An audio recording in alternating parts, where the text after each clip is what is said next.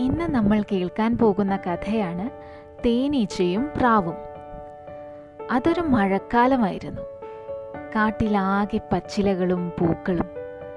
മഴ നിൽക്കുമ്പോൾ പക്ഷികളും മൃഗങ്ങളും ആഹാരം തേടുന്ന തിരക്കിലായിരുന്നു. ഒരു പ്രാവ് തന്റെ കൂടിന്റെ കേടുപാടുകൾ നന്നാക്കുകയായിരുന്നു. ഉണങ്ങിയ ചുള്ളിക്കമ്പുകൾ ശേഖരിച്ചു കൊണ്ടിരുന്ന അവൾ ഒരു കാഴ്ച കണ്ടു. താഴെ പുഴയിൽ ഒരു തേനീച്ച ഒഴുകി നടക്കുന്നു. ചിറകുകൾ ഉണക്കുവാൻ പാടുപെടുന്ന തേനീച്ചയെ കണ്ട പ്രാവിന് സഹതാപം തോന്നി. തേനീച്ചയ്ക്ക് രക്ഷപ്പെടുവാൻ വേണ്ടി അവൾ ഉണങ്ങിയ ഒരു ഇല പുഴയിലേക്ക് ഇട്ടുകൊടുത്തു. ഒരുവിധം ഇലയിൽ പിടിച്ചു കയറിയ തേനീച്ച കുറേ സമയം അങ്ങനെ കിടന്നു. ചിറകുകൾ പൂർണമായും ഉണങ്ങിക്കഴിഞ്ഞപ്പോൾ പറന്നുയർന്നുകൊണ്ട് അവൾ പറഞ്ഞു പ്രിയ സുഹൃത്തെ ഈ ഉപകാരം ഞാൻ ഒരിക്കലും മറക്കുകയില്ല. ദിവസങ്ങൾ കടന്നുപോയി. വിളവെടുപ്പ് കാലം വന്നു. കാട്ടിലാകെ വേട്ടക്കാരുടെ പരക്കം പാച്ചു. കണ്ണിൽ കണ്ട മൃഗങ്ങളെയെല്ലാം അവർ കെണിയിൽപ്പെടുത്തി ഒരു വേട്ടക്കാരൻ മരക്കൊമ്പിൽ ഉയരത്തിലിരിക്കുന്ന പ്രാവിനെ കണ്ടു.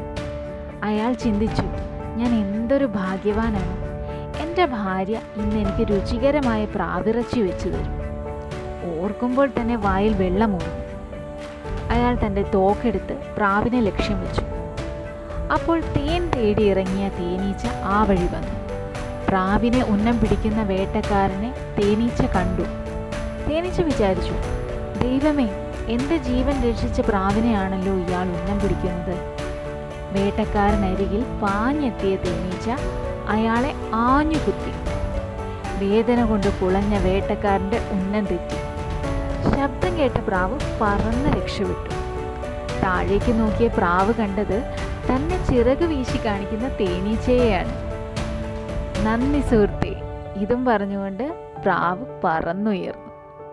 ഇതിന്റെ ഗുണപാഠം തക്ക സമയത്ത് ചെയ്യുന്ന ഉപകാരം നന്മയിൽ കലാശിക്കുന്നു.